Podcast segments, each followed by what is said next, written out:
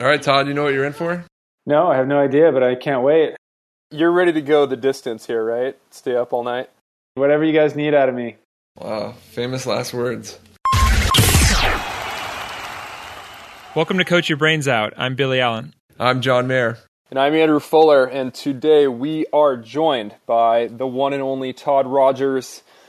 He doesn't need much of an intro, but we're going to do one anyway. UCSB Gaucho, 1997 AVP Rookie of the Year. I was in seventh grade. 2008 gold medalist in the Olympic Games with Phil Dalhausser. 2007 world champion, which is a big deal. Current head coach for the Cal Poly women's beach volleyball team the owner of some amazing chickens on the Central Coast with eggs with the orangest yolks I've ever seen. he has horses but avoids them, and he rates himself as a double A wine connoisseur. Wow. Todd, we're happy to have you here. Wow. Thanks, guys. Nice job, Appreciate Andrew. that intro, Andrew. Yeah. Very kind. It's like a mini Geeter. uh, much taller, Geeter. Sorry, big Geeter. Yeah. Uh, so, Todd, we asked you to come in here to cyberspace with us to talk about the right side approach specifically. We'll we'll meander a little bit, but but that's the main topic. John, you want to hit him with the first question about that? Let's start really basic for people who aren't clear on what an approach even is. An approach is our four steps. It's right, left, right, left. Are we all good with that? For a right-hander. For a right-hander. Okay, so a four-step approach would be right, left, right, left. So I guess Todd, you have, um, I think, kind of a unique approach. I was wondering where you learned it, how you learned it, how you got to the point uh, to approach the way you do. Uh, well, I was originally taught way back in the day that when you hit a five indoors, a backside set, right side, you come straight down the line as a right-handed player, and you meet that ball, and you either go straight over the top down the line, or you're hitting crossbody.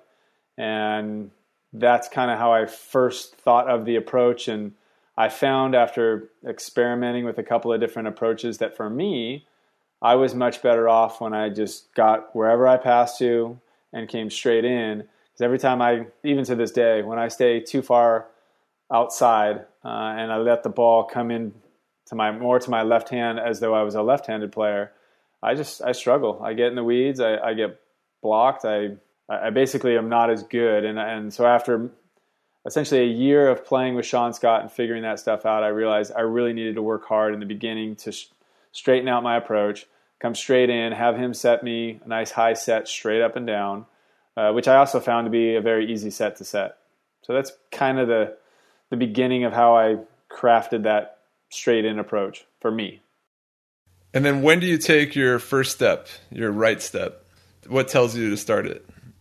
So I would I'd pass the ball, and let's assume that it's a you know a good pass up to the net, plenty of height. Setter can get there with the hands. Uh, I move to my spot, what I call my spot at least. I don't necessarily stop.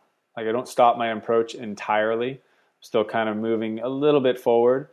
For me, I would say I probably start my approach if I'm doing it correctly a little bit after the ball has gone away from the setter's hands.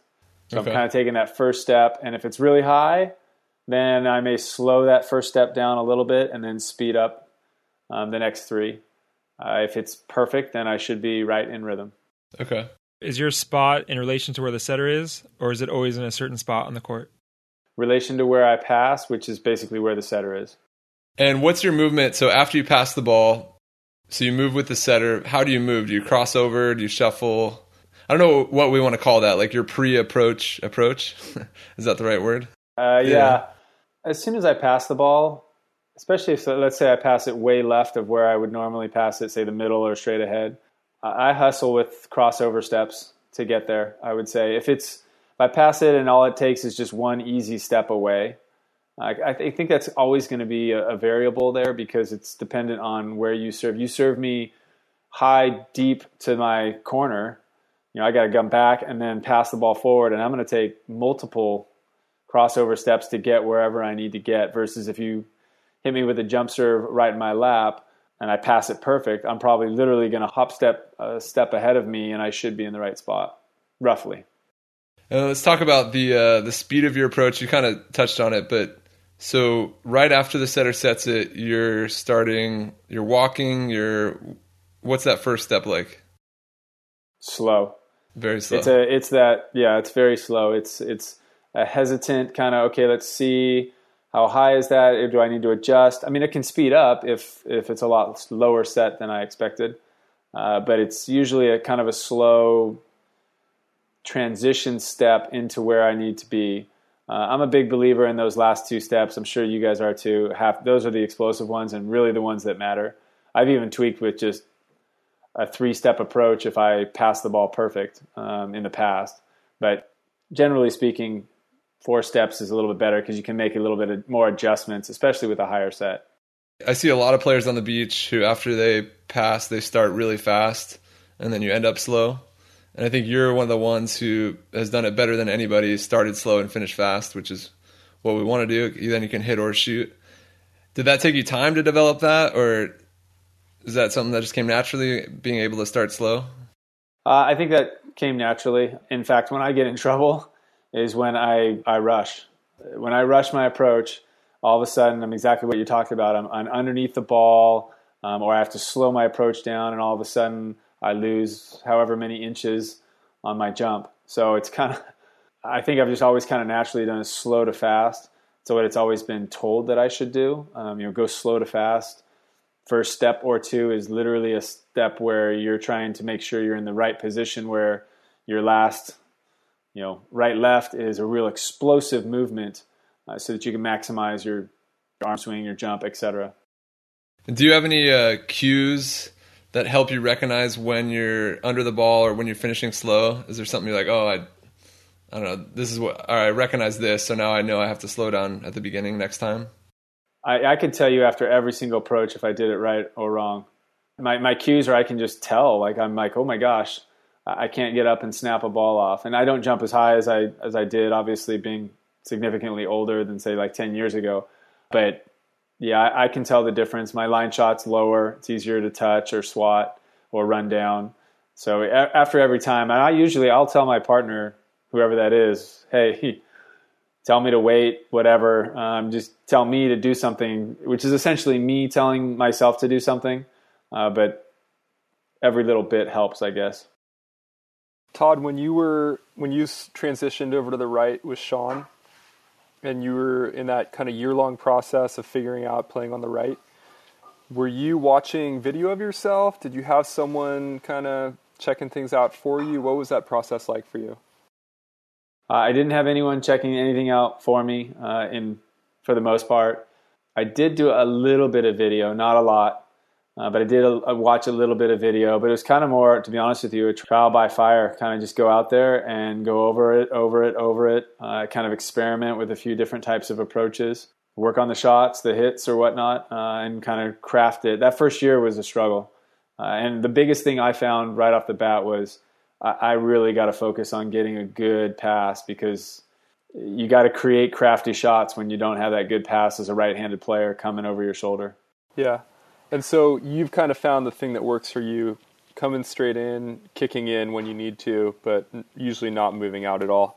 Right. Rarely ever. I mean, if it's really, really, really windy, crosswind, yeah. um, I will actually I will kick out a step or two just because almost every ball and I'm better off when I'm inside than I am way outside. If I get way outside, I'm in the weeds. Yeah. And so you you got your thing and then there are definitely other players who like kicking out wide.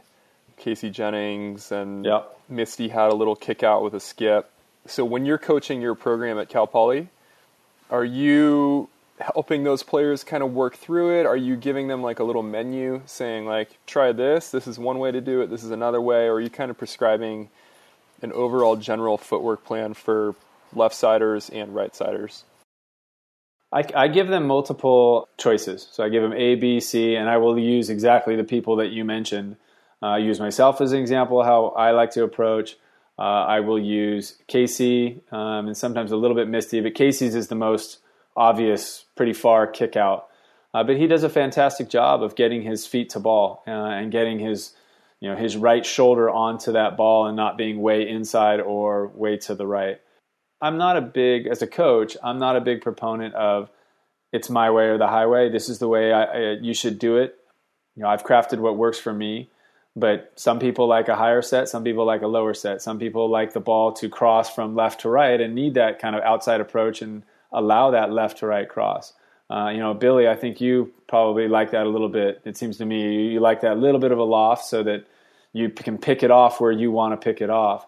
For me, I've tried that. I've tried a, even a uh, a shoot set. I don't know if you guys remember Martin Laciga from uh, Switzerland. He used to run a shoot set with his brother, and I don't know how he did it, but I tried it and was terrible at it. I couldn't see a thing. So just you know, kind of a trial by error. And for my girls, I'll, I'll let them try all of the above and see which one is working for them, and just kind of discuss it.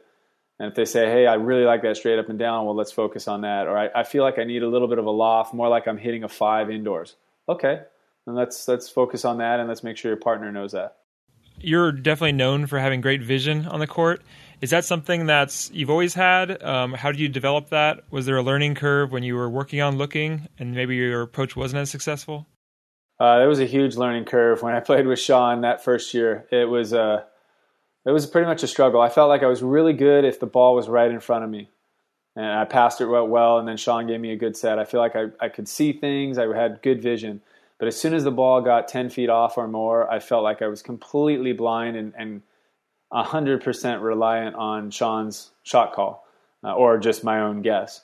So I really kind of had to start really focusing on trying to take a look. And as much as I can, I try, and I struggle with this still, but, and I teach, don't drop your head. Most of us drop our heads pretty gnarly, take a look, and then go back to the ball. I've always tried, and when I'm on my game entirely, you actually won't see my head drop most of the time. My eyes will drop, down to where the blocker defender are, uh, but my eyes will then go back. And my thought process on that is it takes longer for your head to go down and back up than it does for your eyes. Your eyes can move a hell of a lot quicker than your heavy head, basically. Uh, so if you can get to that point where all you're doing is looking, you're quicker at it. You can look later because your eyes can get back to the ball quicker. And also, you're not giving a tell to the other players. They don't see you look. They think most people, when they don't look, swing. So all of a sudden, you see that they're in the angle. They've come into the angle hard because they think you're going to swing, and you make an easy line shot because you've seen them do that. Uh, so those factors are what I have worked on very hard to try and get. I still lose them at times, uh, and it's what I tell my Cal Poly gals. Hey, this is what I'd like you to try and do. It's hard though. It took me a couple years to to be able to do that well. And what points do you look on your approach? Is it and is it more than one? Uh, I look after I pass the ball. Just a quick little, you know, cursory. Where are they?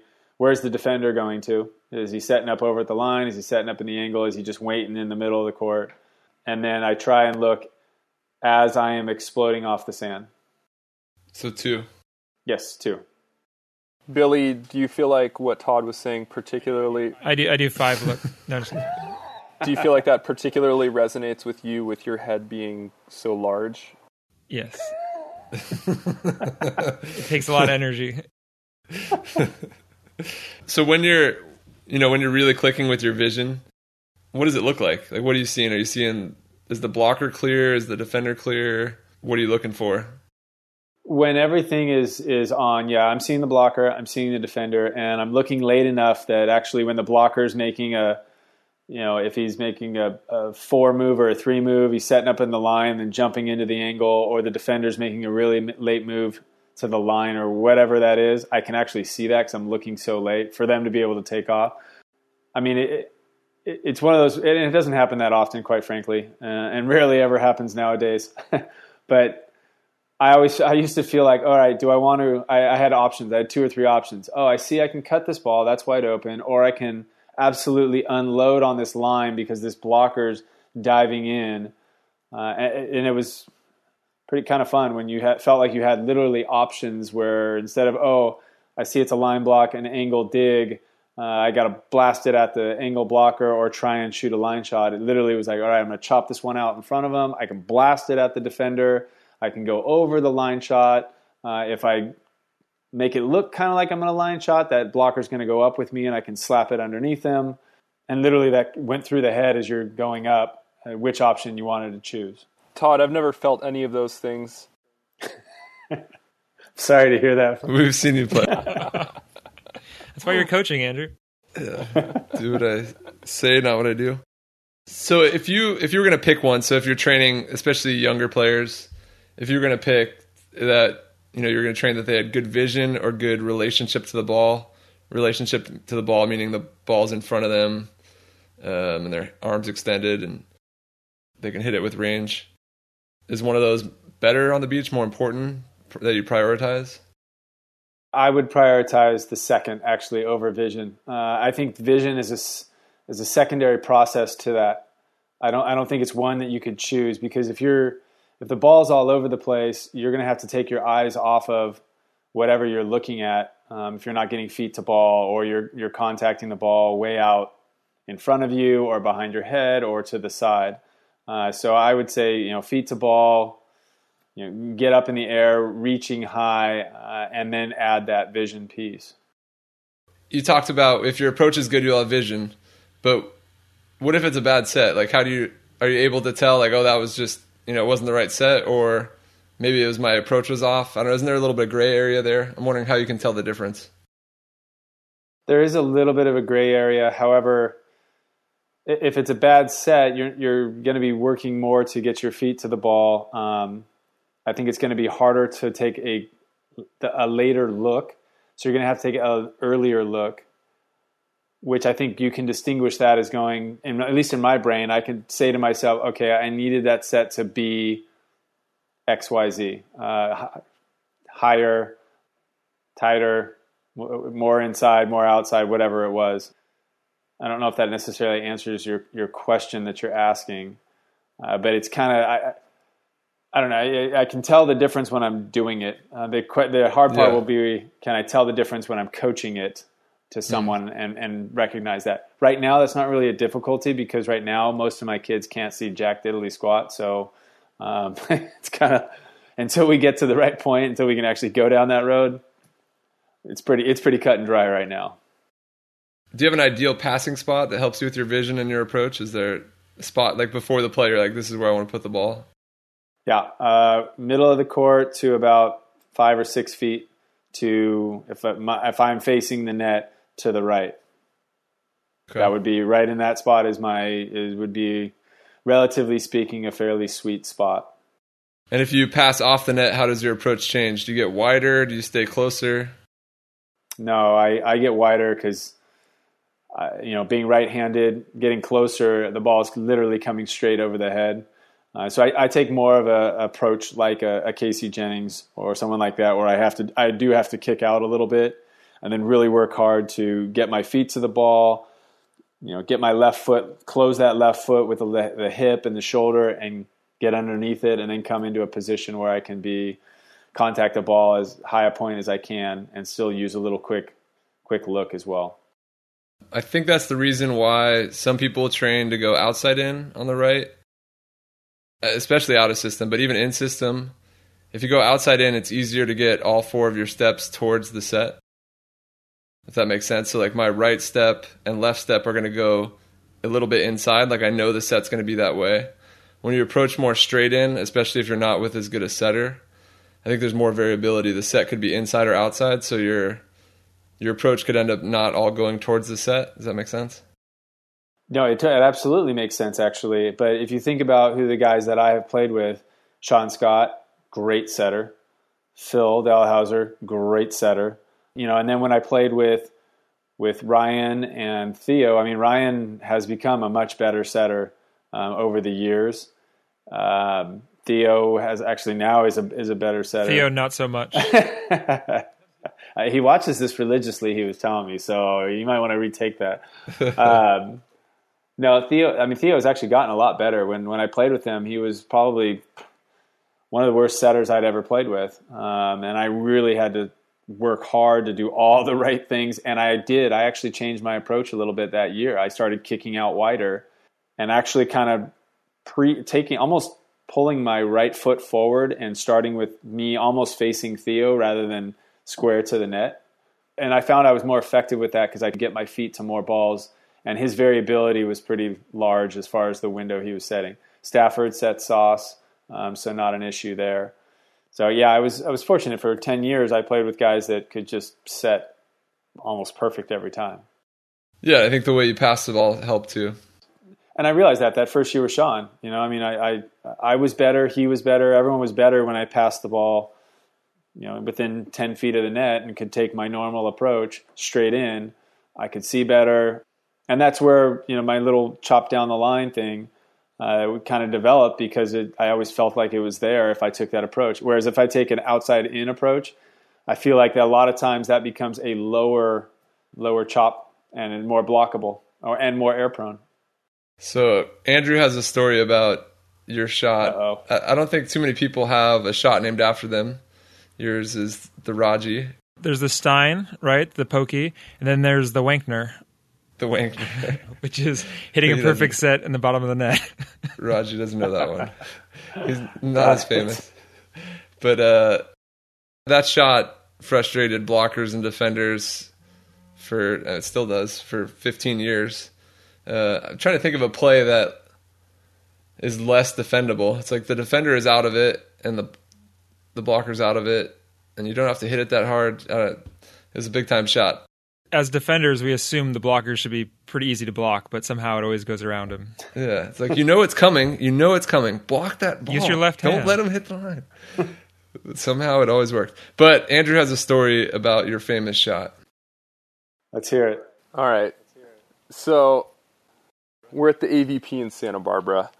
I'm driving Lauren, my future wife, John, and his wife Paula uh, in my minivan. Like a '96 mi- minivan. Hold on, it was a 2001. Uh, it looked like a '96. All right, 2001 Plymouth Voyager. Wow. So we're we're driving on Cabrillo, and I asked John, "Hey, do you know what a Raji is?" He's like, "Yeah, I know what a Raji is." No, like, do you know what a Raji is when you're driving? And What?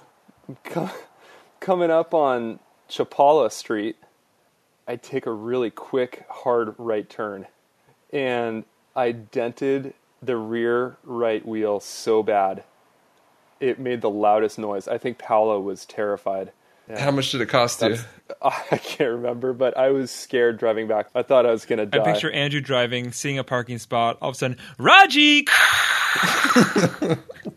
That's exactly how it was, That's pretty much exactly what happened. and it was so unsmooth. It was not a Raji. It was a hitting error. Oh, I Raji'd way out of You bounds. Raji, yeah, it was like the worst Raji. So was Yeah. that like a, uh, a a pre thought out thing you were going to do, or was that a spot of the moment? No, I didn't have vision, so it was spur of the moment. Gotcha. yeah, took me a long time to learn the Raji, so you know you might want to work on that. I- You know, several times out here in Hermosa or Redondo. yeah, Try not to bury too many tires. yeah, probably in the middle of the night when not too many pedestrians are out. Uh, So can you talk about how, how that shot developed? I mean, did you do it one day and you're like, oh, I'm going to work on that? Or how did it come about? I mean, I've always had a pretty good wrist away, um, and I, I just honestly I started seeing it. Like literally, it was like, oh well, it, why are they not blocking it? So I kind of was just slapped it over there, and then slapped it over there again, and just kind of every time they weren't anywhere near that spot, and it, even though they were on the line, it just seemed like it was there. Uh, and, on, then I realized as I kind of developed was developing it, I should say that what they were seeing was that I was going to shoot the ball line. So instead of penetrating over and you know getting the left hand over the net so that they can stop it, they were going up high, and it was leaving me, you know, a couple feet of court there to just slap that into, and literally that's probably how I would say it, was developed. So now there's also there's kind of two ones. There's that one, and then there's the go up hard and just kind of wait, wait, wait until the blocker's hands have to come back and then slap it there. Uh, a little more risky because you can hit it in the net or hit it out. Um, or if you're seven feet tall, you can just leave your hand right there and they get it anyways. Uh, but that's kind of how I guess it developed. I just saw it. It just seemed like it was really obvious to me, I guess. And so I just kept hitting it and then realized that it was a really effective weapon because guys were trying to block it and moving over. and then there was so much angle. I mean, I could hit the middle to the sharp angle, and I could see the defender just going, "Okay, how am I supposed to get all of that?" That's kind of how it developed, and I realized how important of a shot it was for me to develop or to open up the rest of my game.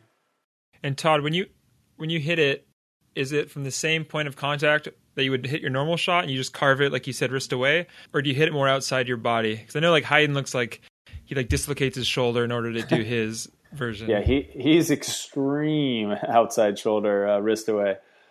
No, it's it's mostly the same same spot, but it's more that you know doing that motion uh, from a high point rather than letting it drift out. But John also doesn't. Well, he rarely goes with a straight up and down set. If you think about it, he kind of lets that ball float a little bit, which is probably why he lets the ball just float past the blocker and then just slap it down. Todd, who was the most unrajiable blocker?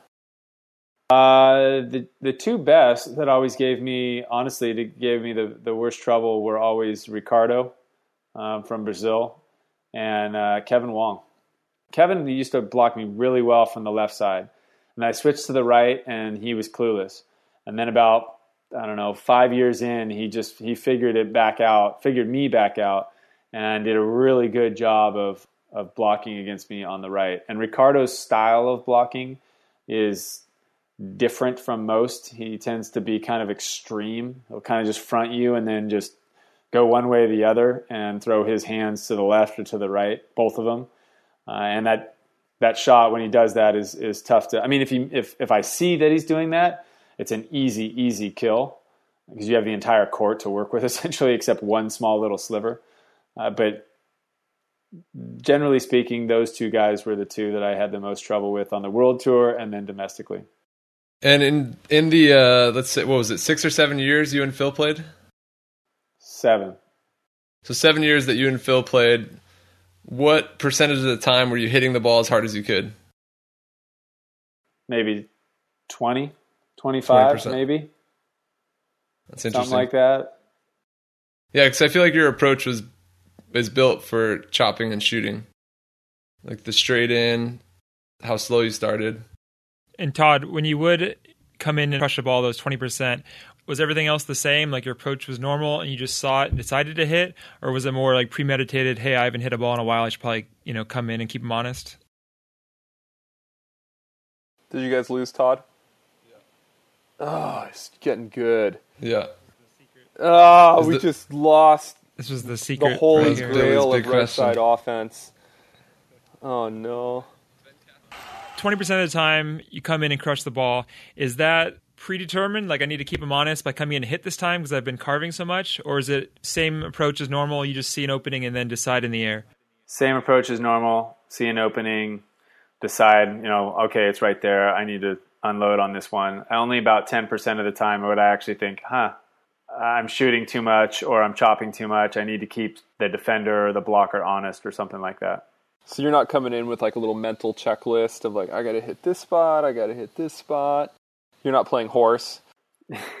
no, I'm basically, I mean, for me, I always felt like, and a lot of people have said, hey, you should try this out, you should try this out, you should try this out. And my response back is, look, if, if it's not working, it's because I'm not seeing what I should be seeing. Because if conceptually, if I'm passing well and getting a good set and I'm seeing what I'm seeing, like what I'm supposed to be seeing, there's nothing the other side should be able to do. And yeah, they maybe they may guess or do something different or weird that may get me once or twice. But if if everything's clicking as it should, doing what I should be doing, it doesn't matter. And this is what I've told other people, other coaches as well. It doesn't matter what what you do. It'll still work because it's based upon information that's going in my brain that I'm deciding on a shot, a hit, a slap shot, whatever it is, because it's open. There's open sand to that spot. Sure, guys will make great plays. You know, guy will take a step, make a credible layout dig, and I'm okay with that. Uh, so it, the reality is, is, if you're using the vision correctly, your vision correctly, it, it should be, relatively speaking, unstoppable. I think it's both a testament to your step close on how you can really gather and have power. Uh, because I feel like when I come in and take a really good look, I slow down and I kind of lose that hit. I like the idea of every play, it's a blank slate where even though, though I've scored three times on a high line shot, I'm not taking it out of my repertoire just because I feel I do that a lot. Okay, eventually John's going to start moving to it. He'll get my fifth line shot. I hear I hear what you're saying on that front. Yeah, it's uh, I, I don't like to ever predetermine something. I like that. Good message. So we're gonna move on to a new topic. Before we do, um, I know you're out there recruiting today, watching um, high school girls play, looking for players for your team. What do you see in the approaches at that level? What does it look like? Very few kids are use their vision. Uh, there's only a handful. Most of them tend to be smaller uh, and kind of forced into using it because they have to. They're not the big hammer. Uh, a lot and I guess this will just this will slowly change as we move forward. A lot of still indoor approaches, uh, girls coming in and not. I mean, we're in Hermosa, deep sand. You kind of got to do more vertical approach, and they're coming in and, and broad jumping a ton. I mean, the girls' game is a little bit different. Uh, most of the girls, with the exception of only a handful of them, are going to be able to hit the ball and just blow a defender up consistently. Uh, I feel like their ball control is better than guys' ball. You know, women's ball control in general, in my opinion, is better than than guys, uh, and that's no different at that juniors level. But the ability to hit the ball 60 plus miles per hour is just very rare in a girl to be able to hit that. Whereas guys, generally speaking, can hit around that speed at their hardest. So I can blow you up, John, or you can blow me up off of your gnarliest hit and know that okay, he's not going to dig it that often I just have to worry about the block. On the women's side of the game, that changes a lot. You'd really have to move it around. So the ability to have vision, which I think someone like a Misty has amazing vision, can absolutely hammer the ball, but would prefer to just put it where you're not because she can and she sees where you are. A lot of what I see out there is that the set dictates what they do. And I think it's because they miss out on that pre approach approach. whatever that means. But they so they they pass the ball and they just kind of go. They just start running somewhere instead of passing the ball and moving with wherever the this their setter is and then approaching. I don't know if club coaches aren't teaching that or or what, but I'd like to see more of that. So girls can hit or shoot instead of well this play I have to shoot because I passed it there, etc. One of, there's you know different coaching philosophies on that obviously, but one of the people that you know, we all know Jen Pavley. She uh, coaches Valley girls. Actually, if you watch all of her girls, they are very, very good at come to a stop. Yeah, they come to a you know. I don't know about coming to a complete stop. Um, I rarely come to a complete stop, but you know, you, have slowed down quite a bit. Uh, so all of her gals definitely work hard to do that pre stuff, the pre footwork, uh, yeah, and do. then move their their feet. Yeah, and it stands out because not too many people are doing that. No, most of them are just flowing into the, wherever the pass is, and they're flowing into the play. Yeah. So we were going to transition into um, a new topic: your approach to the game. See what I did there? So I know you're really big on uh, pre-game routines. I think you have the same warm up you do every time. If I think Phil told us that. Can you take us through what you do and how important that is to your preparation? Yeah, I just kind of developed one that uh, it's not exactly the same because it is predicated on how hot or cold it is outside. So if it's really hot, I'll shorten it to 50% of it. If it's super cold, I will lengthen it a little bit longer. But generally speaking, I literally do at the end of the court 10 nice, easy, slow jogs with the first step being a little, trying to be a little bit more explosive from facing the net and then going to my right and then facing the net and going back to my left. Do 10 of those. Then I kind of slide step easily four times there, back, there, back, and then uh, do eight, a little bit more aggressive, slow sprints, if you will. Um, same style with facing the net, going right to left. Then I'll do four um, karaoke or grapevines, crossovers, whatever you want to call those, back and forth. Then six of those little sprints, but really trying to be explosive on that first step. Um, I work on a very specific first step, and then uh, what high knees, and then kickbacks, or vice versa, and then I'll do four super aggressive sprints. So yeah, I'd say that's pretty anal retentive. it says a lot about you. Is that first step the crossover step, or what's your move? Yeah, first I I I did a lot of work with a trainer um, who was a track guy uh, and was at UCSB, was 10 5, 100 meter sprinter, um, so super fast and had done a lot of movement stuff and was a had his uh, master's in kinesiology and I mean he understood how to move. And we went down to the beach and we had a stopwatch and we did all kinds of movements, taking you know crossover step or first step being you know the if I'm going to my right, moving with my right foot first and just timing it, seeing how far I could get one and then how long it took two, uh, and just kind of figuring out which one was quickest. And we came to the conclusion that you know if I'm in the angle digging, that with one crossover step and a leap, either way I can not get to the line uh, all the way, but get pretty dang close uh, and cover a lot more court. So then, how would you handle you know the the couple situations where maybe the match you know ends up being faster than you thought it would, or the shuttle from your hotel in Rome takes you know hits a bunch of traffic and you can't get that whole thing in. So you know whatever the situation is out of your control where you have to be ready quicker. How do you handle that? Does that mess you up to throw you for a loop? No, not really. I mean, um, I mean, there are times where I've literally just gotten on the court and been, all right, we got ten minutes. Let's uh, let's just set the ball back and forth ten times, and let's go then swing at some balls. And we're gonna have to use the beginning of the game as a bit of a warm up, just the way it is. The Brady Halverson approach. I feel like when you played me and Brady, it would be show up two minutes before the game and just smoke us. What? I don't recall that, Billy. I got, I got this. yeah, we'll sh- we'll show up after it's 4-0. Billy, if you uh, if you remember the last time we played, you and Brady, No. Florida. Did Brady not show up? I guess that's all relative, but uh, Brady showed up, but he was uh, physically. a little bit more than what Brady was the year before. He was packing a few lbs on there.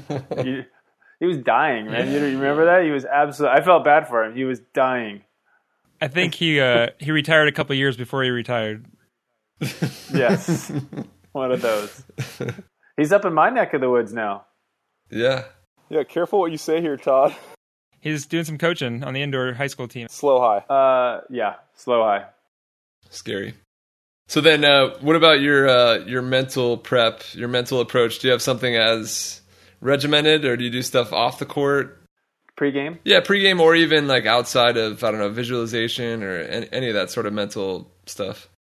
Uh, pre-game, no. However, uh, I've always been a little bit odd in that I, uh, ever since I can remember, even as a little kid, I'm, I daydream a lot, and I daydream in literally scenarios. So I will literally put myself in a 12 all scenario versus name it, uh, and then literally as I'm just laying down. This is actually how I go to sleep every night. Well, not every night, but almost every night just literally thinking through scenarios on on the court. Uh, I dug this. Where does it go? Where is it? I found that most people do not do that because I've I've grown up doing it all the time. So it's something that I've just kind of it is who I am and what I do. It it's normal for me. Whereas when I talk about it, most people look at me like I'm crazy. They literally people look at me like, dude, that's weird. I'm like, well, uh, okay, you know, I, I guess it is, but it's worked for me well because I've found myself in a lot of similar scenarios that I've gone over in my brain. When you're doing those daydreams with that visualization, is it all like positive, like this is how I'm scoring, or do you put yourself in negative situations too? Uh, all of the above, actually. It will be yes, I'm scoring. It will be uh, I'm in the weeds and I've given up three or four points. What am I going to do? I mean, and it's literally uh, sometimes it gets to the nitty gritty. Like I'm literally visualizing myself passing, setting, swinging, serving, diving, um, whatever it is on that front. And honestly, a lot of the a lot of them are I'm down. I'm down 12-10. Uh, what am I going to do? And I actually, I've now started to do that in the coaching realm. I actually am sitting there going, okay, I'm coaching my number ones team against, you know, John's number ones team. We're down 12-10. Can I help affect that game? as a coach and give them a strategy, and I'll throw out different you know things that the other team is doing, whether that's siding out or trying to stop us, uh, serving strategy, just trying to think through different scenario potential scenarios. And how how specific is it? Like, are you imagining a certain like the courts at Manhattan Beach playing against a specific team? Is it is it that specific? Playing against a specific team, absolutely. As far as where we are, no, I don't think I've ever actually said I'm in Klagenfurt, Austria, playing whoever. It's always just a random court, and I'm literally just playing, making the plays. Would you experience like deja vu then when you're pl- actually playing? You're like, oh, I've experienced this before. Like this was my vision last night. Do you have any of that? no, I haven't gotten to that. Uh, that my, my, brain, my head's not big enough. I guess I, I need to get more more brains. Yeah, no Jedi mind tricks or anything like that. Uh, I, I felt like kind of I've been in this situation before in terms of say a score or something like that. Scores eight ten or some somewhere in that frame. Um, but as far as wow, I served that ball and they passed it like I saw, set it like I saw, hit it like I saw, I dug it. No, I haven't actually, or if I have it, I haven't.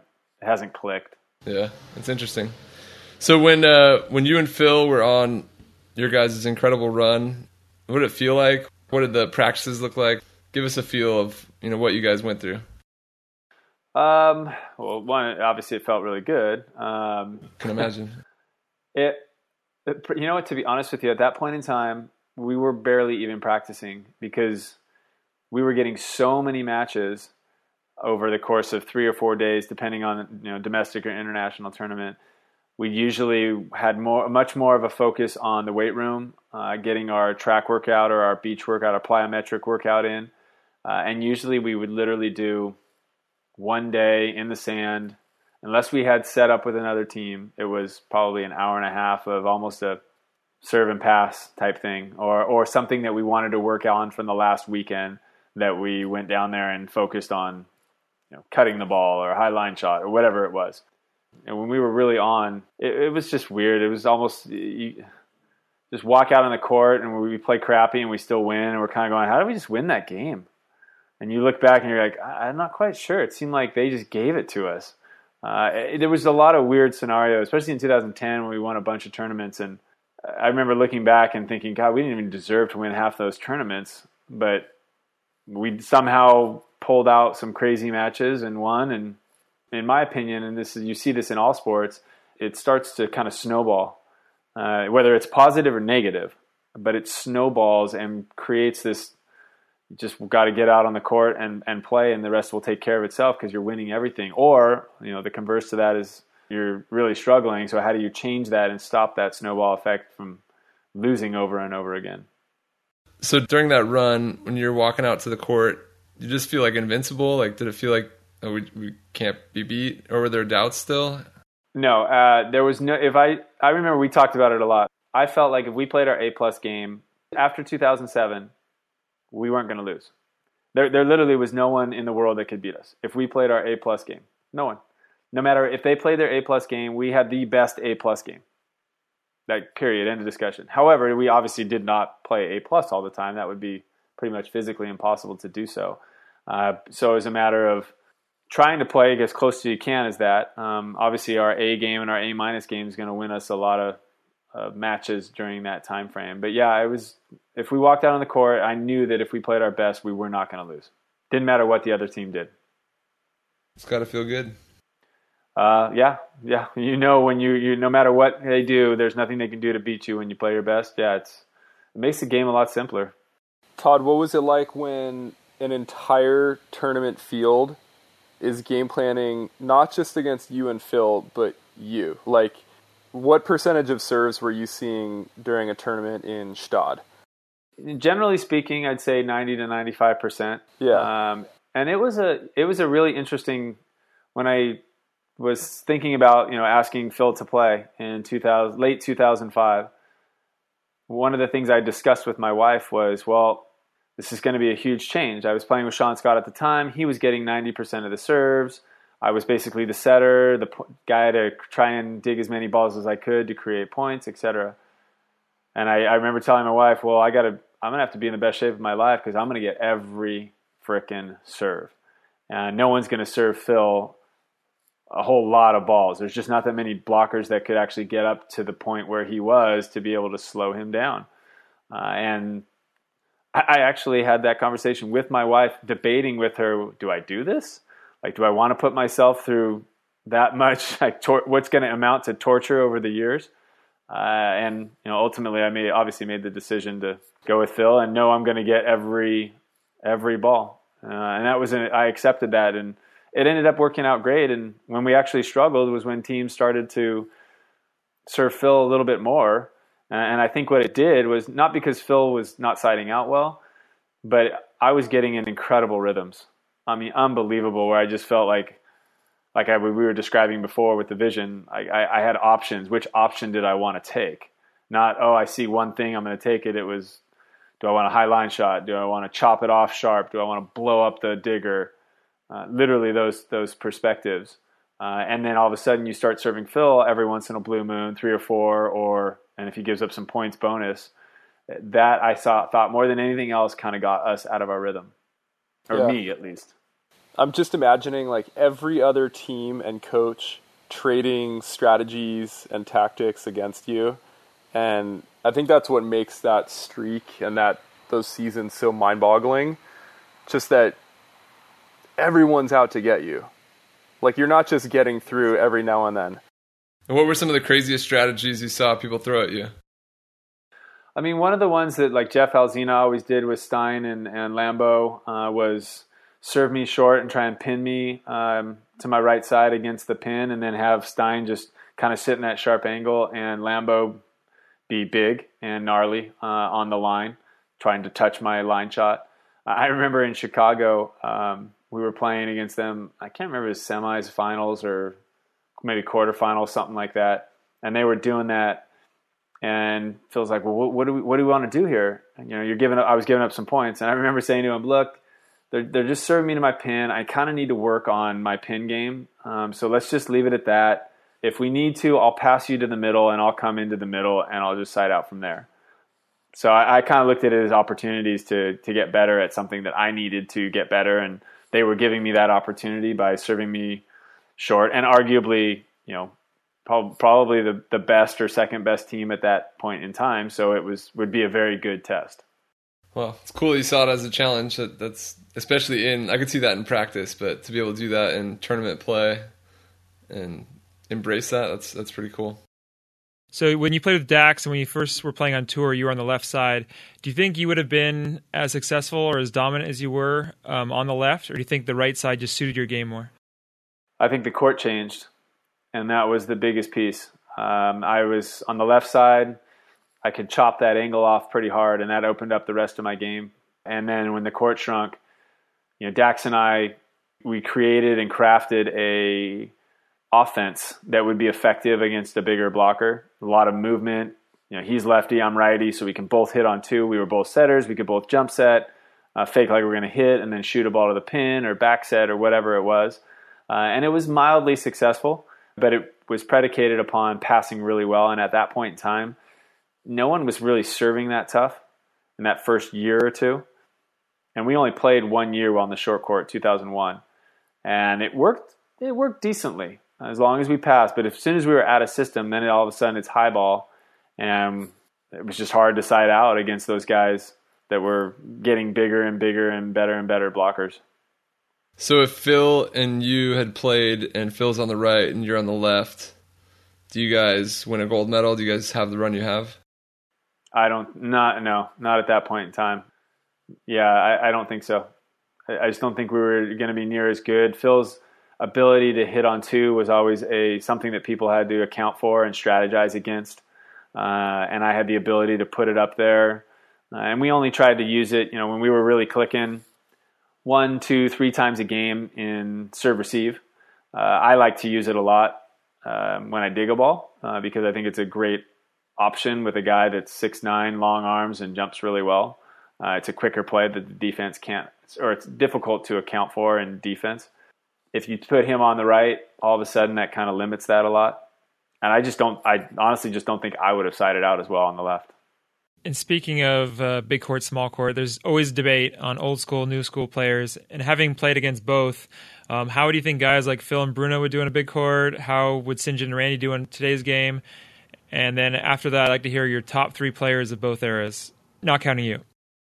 I think Bruno would have been awesome on the old court, flat out awesome. Uh, there were he's short, six foot, but I mean, I'm a you know six two in heels, and I was one of the. I wouldn't say I was a small player. I would say I was a medium to slightly bigger than medium in the old school game.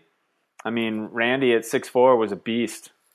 I mean, that was a big dude out there. Granted, he's a very big man. Uh, Whitmarsh was a freak of nature. You know, no one else was six seven and could play. All the six seven guys, they just couldn't pass. Uh, Phil, Phil probably would have developed into a similar player as Whitty, uh, more polished because he's he actually grew up playing the game, whereas Whitty just kind of got into it late. But he's he's that kind of an athlete that he would be able to play. Would he have as much success? I do not think so. Uh, the game was uh, it wasn't about blocking. You know, you, your primary ways of scoring were serving, defense, and then blocking. And part of that defense was being able to peel and dig balls uh, and make the other team put that ball away. Nowadays, it's block, serve, and then defense last. In my, at least those are in my opinion. Uh, so you're taking Phil's biggest weapon, which is, in my opinion, the block. He's got a great weapon in his jump serve and would have scored a lot of points.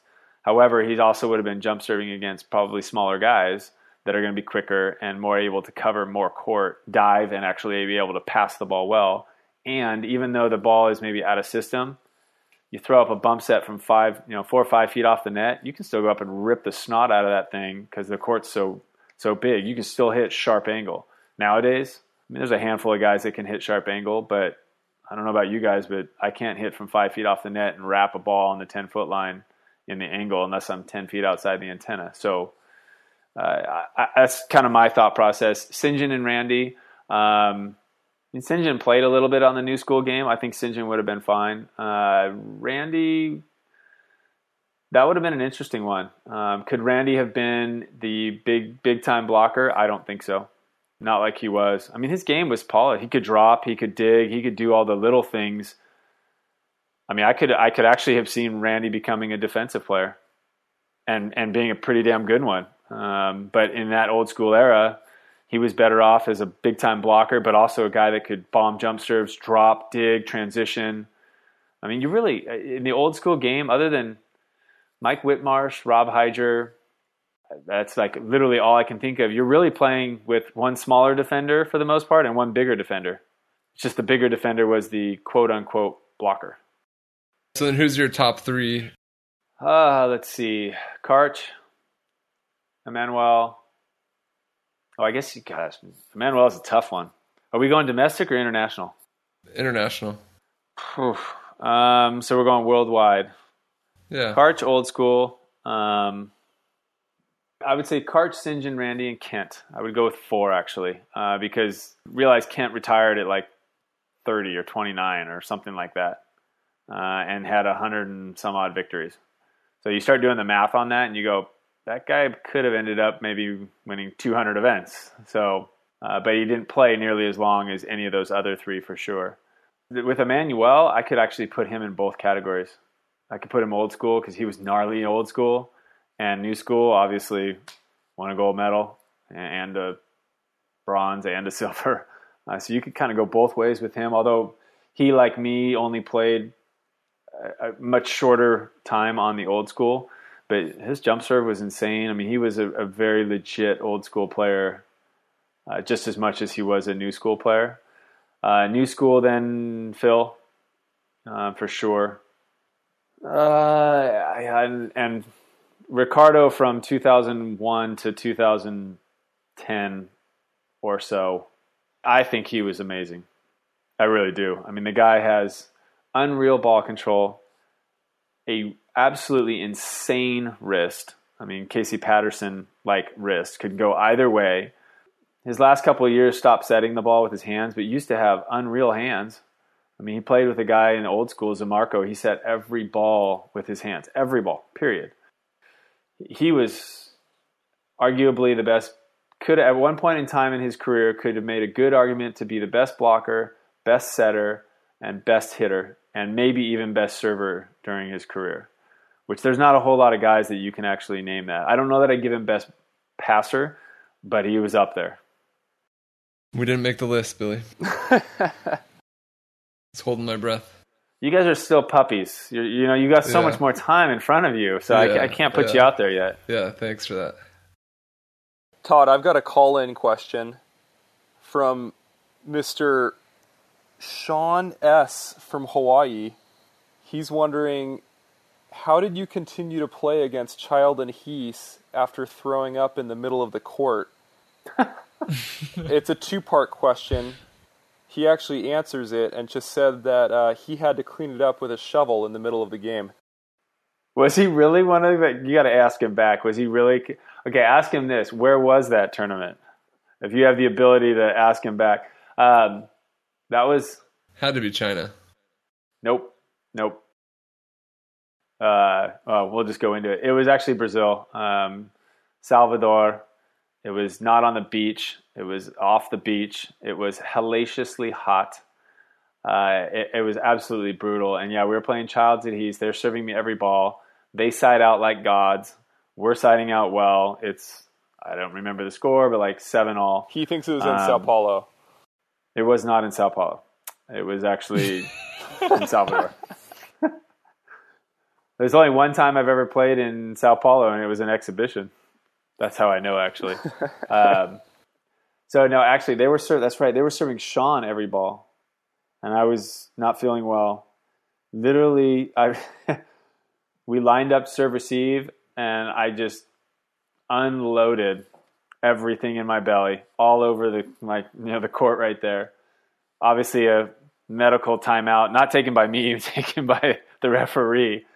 I go, I sit down, and when I came back out, they had been serving Sean and they were ahead. And then they started serving me every ball, and I felt great.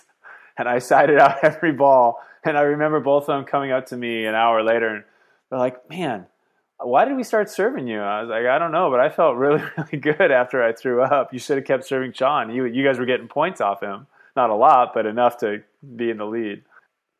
So this is what you tell your Cal Poly kids: if your partner's just wearing it and getting served, throw up. yeah, Right, Sean said it up. was a smart play by you. It was well thought out. Yeah, it was it was premeditated. And yeah, he didn't have to clean it up.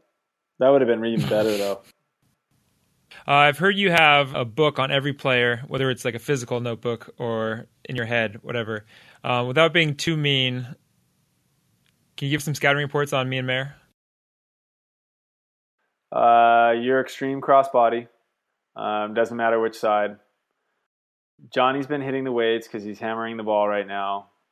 He is too is is wants to go crossbody, but I, I would guess, and maybe you've worked on this, John, in the last year, year and a half, two years. You've really worked on hitting that angle, like really, really, because used to be way more crossbody, chopping that thing over the top of the block, um, or a little what's that little shot you do uh, up and over the top. The sissy. Crappy line shot. the sissy. Uh. I like the sissy better. Yeah. Um, let's see what else. Uh, always wondered why Billy never used his hands, and finally now he's using them again. Yeah, Billy. Yeah. Yeah. You put him away, huh? For a little while, just bring him out later on. Um, I mean, that's the basics right there. Do you feel like going into most matches, you have an idea of your opponents and you've kind of thought out all your strategies? Yes, but I always ask my partner, "What do you want to Okay. do here?" Before I say anything. And override them. Before you say the right answer. if necessary. you know what? Actually, what I found is with Phil, I would always do that, and most of the time I'd be like, "Oh, okay, I, I like that, but let's try this instead." Uh, and then all of a sudden, within uh, two or three years, uh, he was literally saying uh, exactly what I would—not exact verbiage, but exactly what I would have said. And I went, "Wow, he gets it now. He sees it all. He's." He's telling me exactly the same strategy that I would have used if I were the first one to have spoken about where our strategic plan was. It was kind of fun. It was, it was good, good for me as a coach, or my coaching brain, I guess you could say, to see that and see that he's actually gotten it, and now that's what I basically do with all of my girls. I'll be like, hey, what do you guys think? Before you know, obviously I already have a it broken down on a piece of paper, but I'll ask them, what do you guys think you want to do here? What's going to be important? What do they want to do against you? What do you want? Especially if we've played them before. Uh, we'll, so we'll do that within practices. Hey, I want you to give me a scouting report on that team. What are you going to do, and why are you going to do it? And then just you know, you're giving them a little mini quiz, and and then afterwards, yep, that was a good strategy, or this is what I would have done differently. Awesome, good stuff. So this, I don't know if you've officially, I think you've sort of officially announced that This is your last year of playing, correct? Yes. Anything you wish you would have done differently, or any regrets from your 20 years of playing, or whatever it was? Um, yeah, I definitely. Um, being um, an a hole to some of my partners on the court. Um, I actually saw a young lady today who I have a tremendous amount of respect for her game, who uh, was treating her partner very poorly, and I just literally was sitting there laughing to myself, going, "Huh, that looks exactly like I was for a long time." and actually went up to her afterwards and told her, "Hey, you know, with her parents' permission, you ought to really think rethink this. I'm telling you this as it took me 30 some odd years to figure this out and you're whatever 17 try and figure this out quicker rather than later so that's one of my biggest regrets and part of the way that helped me change it actually was actually my wife told me like you were a you were a total jerk on the court and i kind of tried to work on that it's still you know, it comes out there still um, and try not to be bitter this year it's been for the most part a little bit easier because it's the last one and it's just fun but that's probably my biggest regret is not being a little bit better of a teammate. And do you think that was helpful in your career? Like, do you think that was like having that edge? Was that a part of you, or so? So having the edge, absolutely, for me. Treating my partner when they're struggling to side out or not doing what I think they need to be doing, that hurt. That hurt the game uh, because I mean, in reality, you guys all know you're a team. There's only 2 mm-hmm. of you out there, and there ain't no subs. So yeah. if you're throwing your teammate under the bus, chances are I mean, there's only one guy. Let's put it this way: there's only one guy I've ever played with that you wanted to throw him under the bus to be able to play better, and that was actually in college. Guy named you probably you guys probably won't know him, Amaury Velasco from Puerto Rico. Classic guy, and if you told him how great he was playing, he would play. He would just go in the weeds. He'd start sucking. But if you told him how much he sucked and yelled and screamed at him, he would absolutely just go bananas. Uh, was a freshman of the year, our freshman campaign and whatnot. So that's the only guy I've ever met that you're better off telling him how bad he is and he's horrible and he's got to start picking up his jock and whatnot. Everyone else I found you're better off with. You can push as you should at certainly our level, but you, still need a pat on the on the back and some uplifting when you're in the weeds. Yeah, that's cool. Thanks for uh, sharing that. And then I guess last thing is things that you'll miss from playing. It's been a big part of your identity for a long time. So next year? What, what do you miss the most? Uh, I think a couple of things. One, um, the camaraderie in the tent, uh, just amongst you know the guys over the years. It's changed every every year, and certainly generationally, it's changed as far as you know w- what's going on in the tent, who's there, um, the interests and whatnot. But that's always a fun piece of it is just sitting down and chatting with someone about hey, what'd you do this off season? You know, how are sometimes it's like you you watch them literally grow from a wild, out of control 22, 23, 24 year old to a married guy to having kids and, you know. You're talking about John. it's wild. I, I, didn't want to say names. Okay. Yeah, I want to leave yeah. it completely out of control. yeah. Those player, player parties. Um, so that I'll, I'll miss that. Obviously, I'll miss the competition. I can get that within the coaching, but this has been a, a four year process for me. Uh, and so it's been slowly building to this point. So it's not like it's a not like I'm a chain smoker and I'm trying to cut it. Boom! I pack going with five packs a day to zero ciggies a day. It's okay. This has slowly been a process over the four years, and I'm completely at peace with it, and and stoked to be moving on and into my different ventures, uh, whatever those may be. Yeah, I think a lot of people would be happy to be retiring with what uh, you've done in our sport. So I don't well, think you. are Thank you. It's been uh, been fun to watch you and to try to figure out how to stop you unsuccessfully for a long time. But I think you pushed us all as uh, defenders, and you know Billy and I here as right side defenders to to want to be better, and it's fun to to be a part of that. Thank you. Oh, cool. Especially when I was switched to the right, I don't feel like there's anybody I watched more on YouTube than than you, and try to study and try to pick up something from what you can do. So I don't know, really really respect your game, and have loved watching you play. Oh, I appreciate that. Thank you, Billy. I always felt like I, c- I couldn't do what he could do, so I didn't watch him that much. I was like, oh, Todd's way too good. Let me find. You're modeling off Phil. Well, guys, I appreciate it. Thank you, Andrew, Billy, John. Thanks, Todd. Thanks, Todd.